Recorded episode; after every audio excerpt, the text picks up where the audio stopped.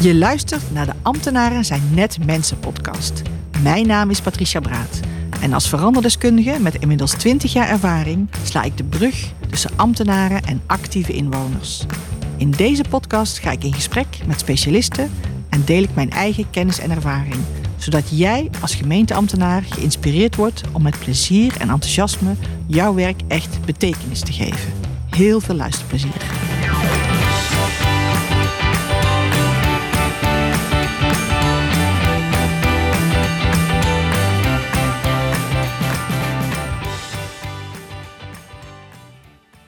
Welkom bij de podcast Ambtenaren zijn net mensen. Vandaag interview ik Lisette Sikman. Lisette, voel je jezelf meer ambtenaar of meer mens? Uh, ik voelde me heel erg ambtenaar toen ik ambtenaar was.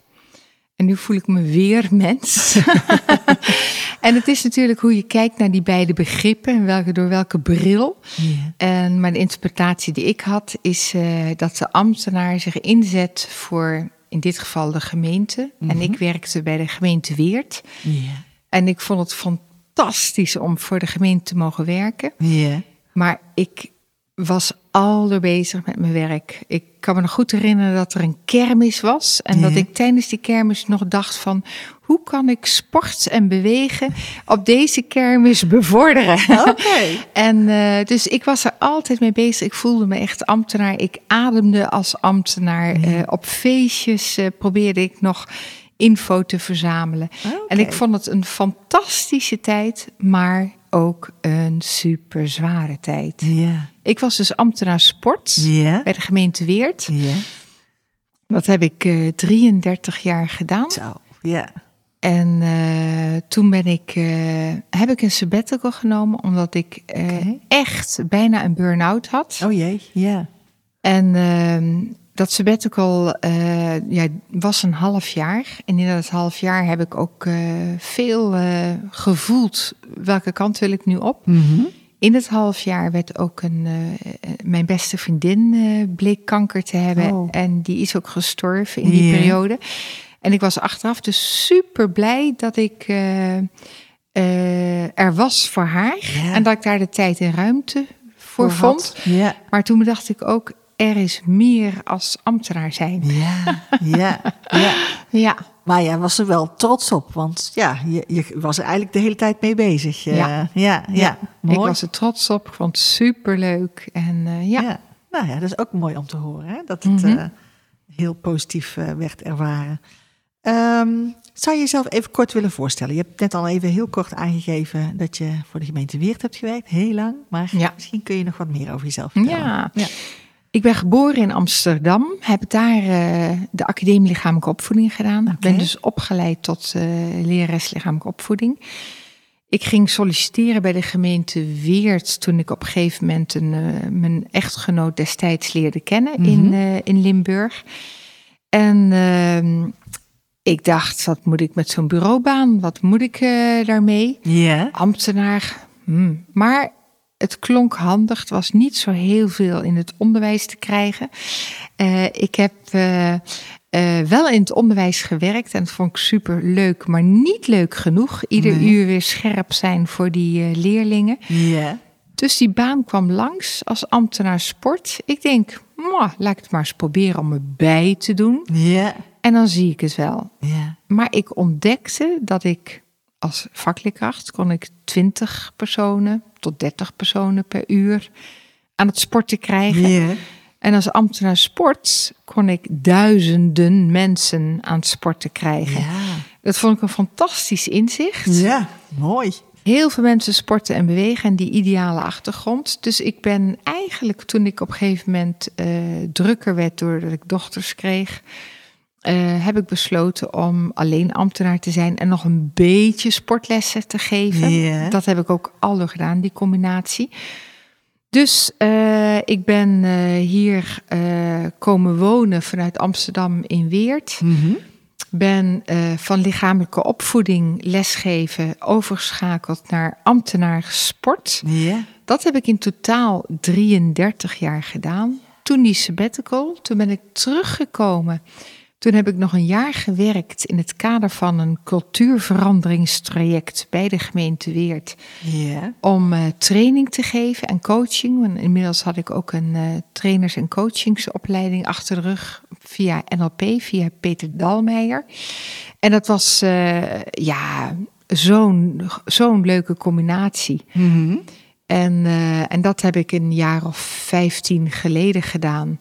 Okay. En uh, dat ook kunnen verwerken als ambtenaar. En, uh, maar in ieder geval, dat is een beetje mijn levensschets. Ik woon samen met een schat van een man. We hebben samen vijf dochters. En we hebben inmiddels bijna zes kleinkinderen. Oh, wat leuk. Ja. Ja, ja. mooi. Dankjewel. Um, zou jij iets meer willen vertellen over waar je op dit moment... want je bent al heel lang uh, ambtenaar geweest... en nu heb je een andere rol uh, gekregen. Mm -hmm. uh, zou je daar wat meer over kunnen vertellen? Wat je op dit moment doet? Ja, ik werk bij Vereniging Sport en Gemeenten. Ja. Daar adviseer ik de gemeenten van Zuid-Nederland... Hoe ze met sport en bewegen goed beleid kunnen vormgeven. En mm -hmm. dat doe ik door het organiseren van bijeenkomsten.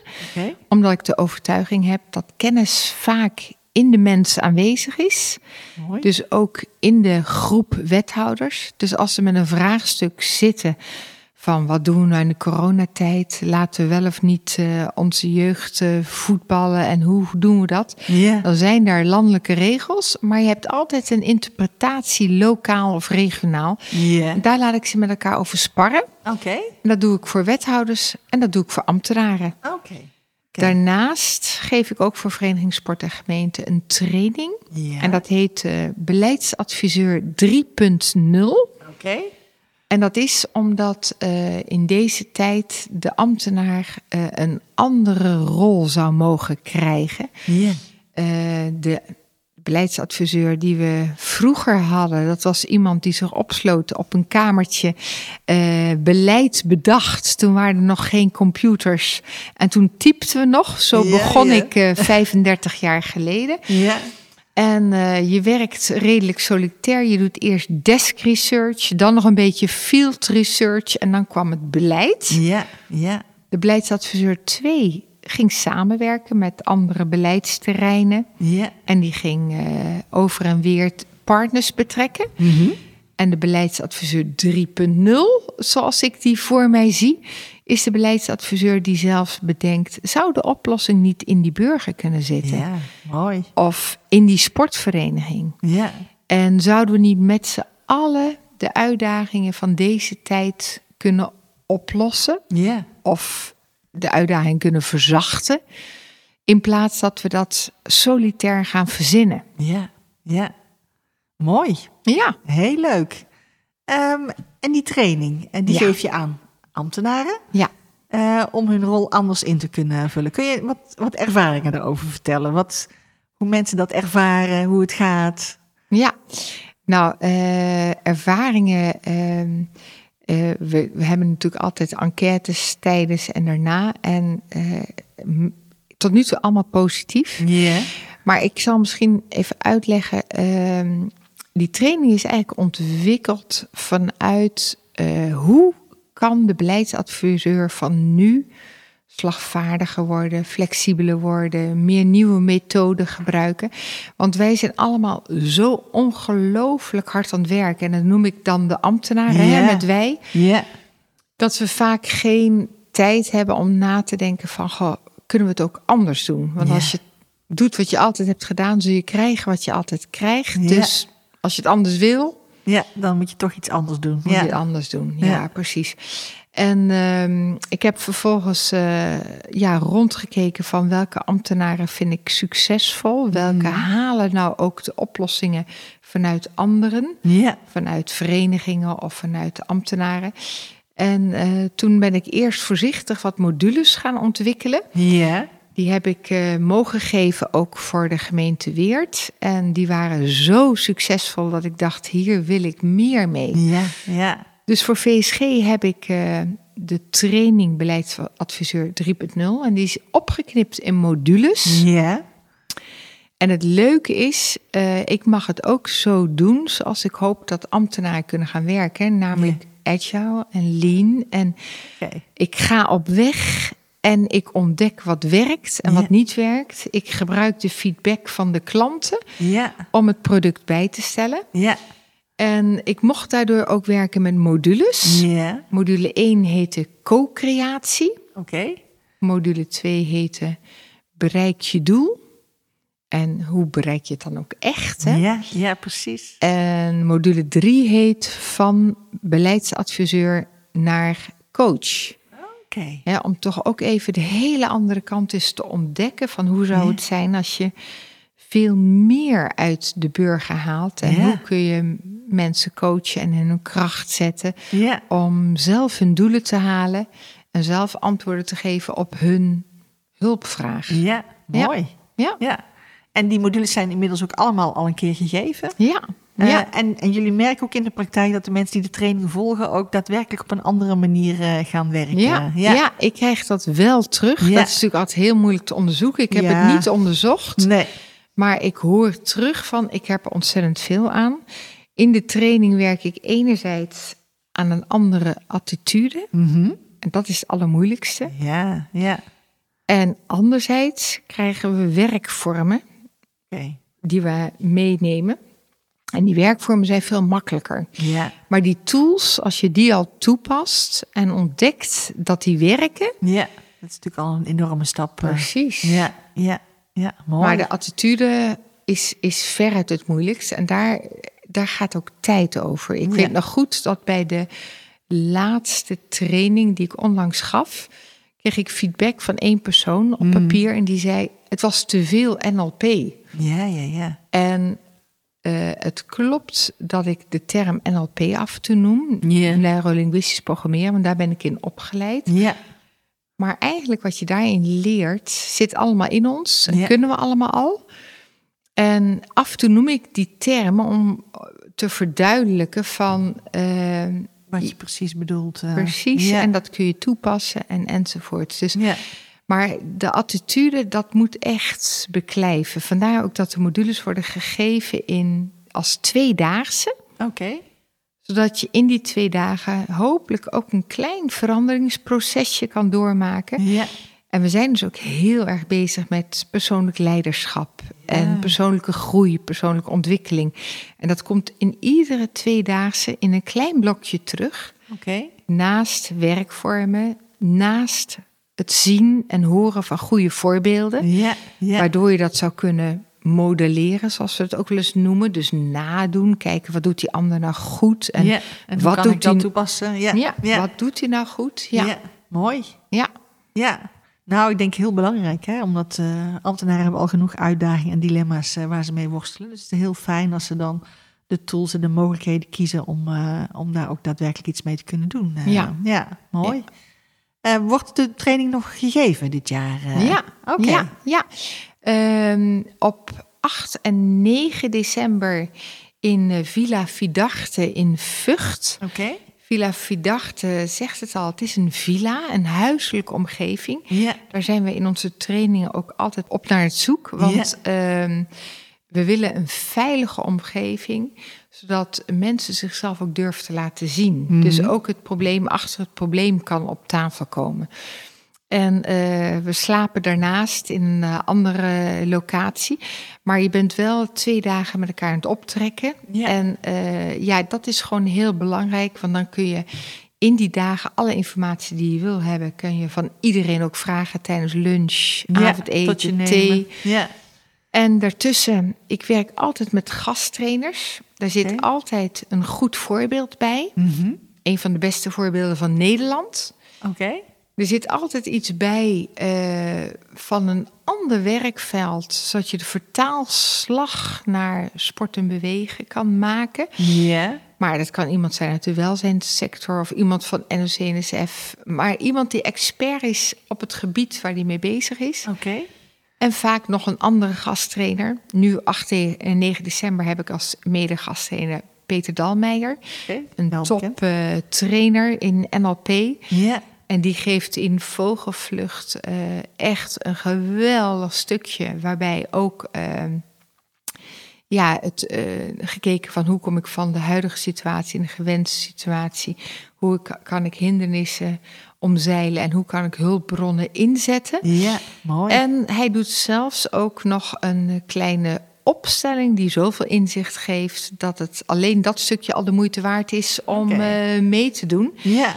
Ja, maar verder ben ik natuurlijk ook als NLP-trainer en uh, uh, ja, ambtenaar uh, bezig om hetgeen wat ik in de praktijk zie ook daar tot uitvoer te brengen. Dus de voorbeelden zijn allemaal vanuit sport- en beweegbeleid. Ja.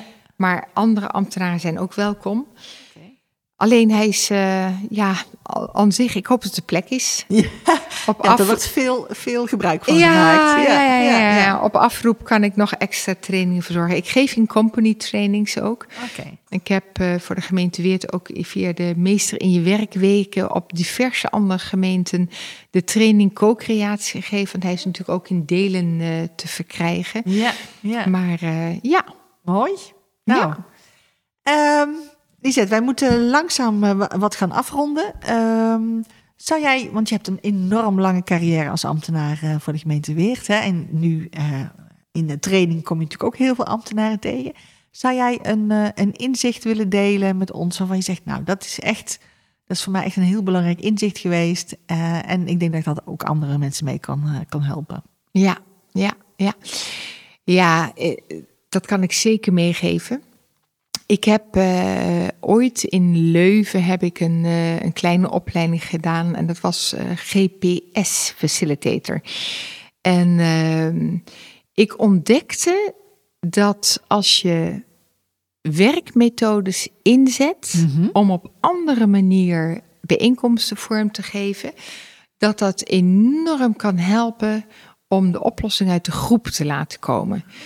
Dus niet uh, ouderwets zoals ik vroeger deed, uh, presentaties geven en jongens, zo gaan we het doen. En van tevoren bedenken van, nou, dit wordt een fantastisch project, wie doet er mee? Ja, ja. Naar, dit is onze uitdaging. Ja. Dit is de kennis die ik weet, die nu relevant is voor jullie om te weten. Ja. Dit zijn de trends en ontwikkelingen. Ja. Dit is echt het vraagstuk waar we vandaag aan gaan werken. Ja.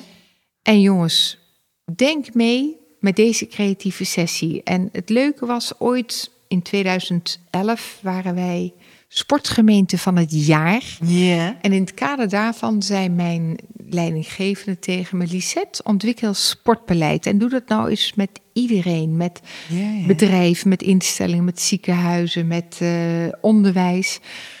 En eh, toen dacht ik, weet je wat? Ik zet die methode in. Ja, ja. En ik organiseerde avonden waarbij ik alleen zei: hoe kunnen we sport en bewegen zo optimaal organiseren, zodat zoveel mogelijk burgers in Weert gaan sporten en bewegen. En ik zette die werkmethode in en ik had het idee dat ik een soort toverstokje in handen had. Oké. Want na die avond had ik allemaal enthousiaste mensen. Maar niet alleen dat.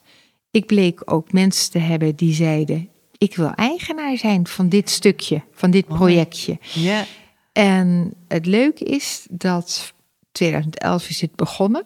En die mensen zijn nu in 2021, tien jaar verder, zijn nog steeds bezig Oh, oké. om die verschillende projecten tot uitvoer te brengen. Mooi. Op Ja. één avond, door het inzetten van werkmethodes, de goede methodes, innovatieve, leuke vorm waar gelachen wordt, Ja, waar ja. interactie is, waar je mensen hun kracht zet en de oplossing uit de groep haalt. Ja, ja, En dat is wat je ook leert in die training co-creatie. ja, ja. Ja, je tre- betrekt mensen natuurlijk meteen bij eh, het Ja. bedenken van de oplossing. Hè? Dan is het ook logisch dat ze meer eigenaarschap Ja. eh, gaan voelen. Ja. Mooi hoor. Ja, Mooi en, voorbeeld. En de zin die ik dan mee wil geven, het gezegde is: alleen ga je snel, maar samen kom je verder. Ja, mooi. Dankjewel eh Lisette voor het interview. Dit was weer een aflevering van de podcast Ambtenaren zijn net mensen. Heel erg bedankt voor het luisteren. Je kunt je abonneren op de podcast via je favoriete podcast-app, zoals bijvoorbeeld Apple Podcast of Spotify. Was het een interessante aflevering voor je? Laat dan een review achter op iTunes of deel de podcast met een collega. Je vragen naar aanleiding van de podcast? Neem dan gerust contact met mij op. Tot de volgende podcastaflevering.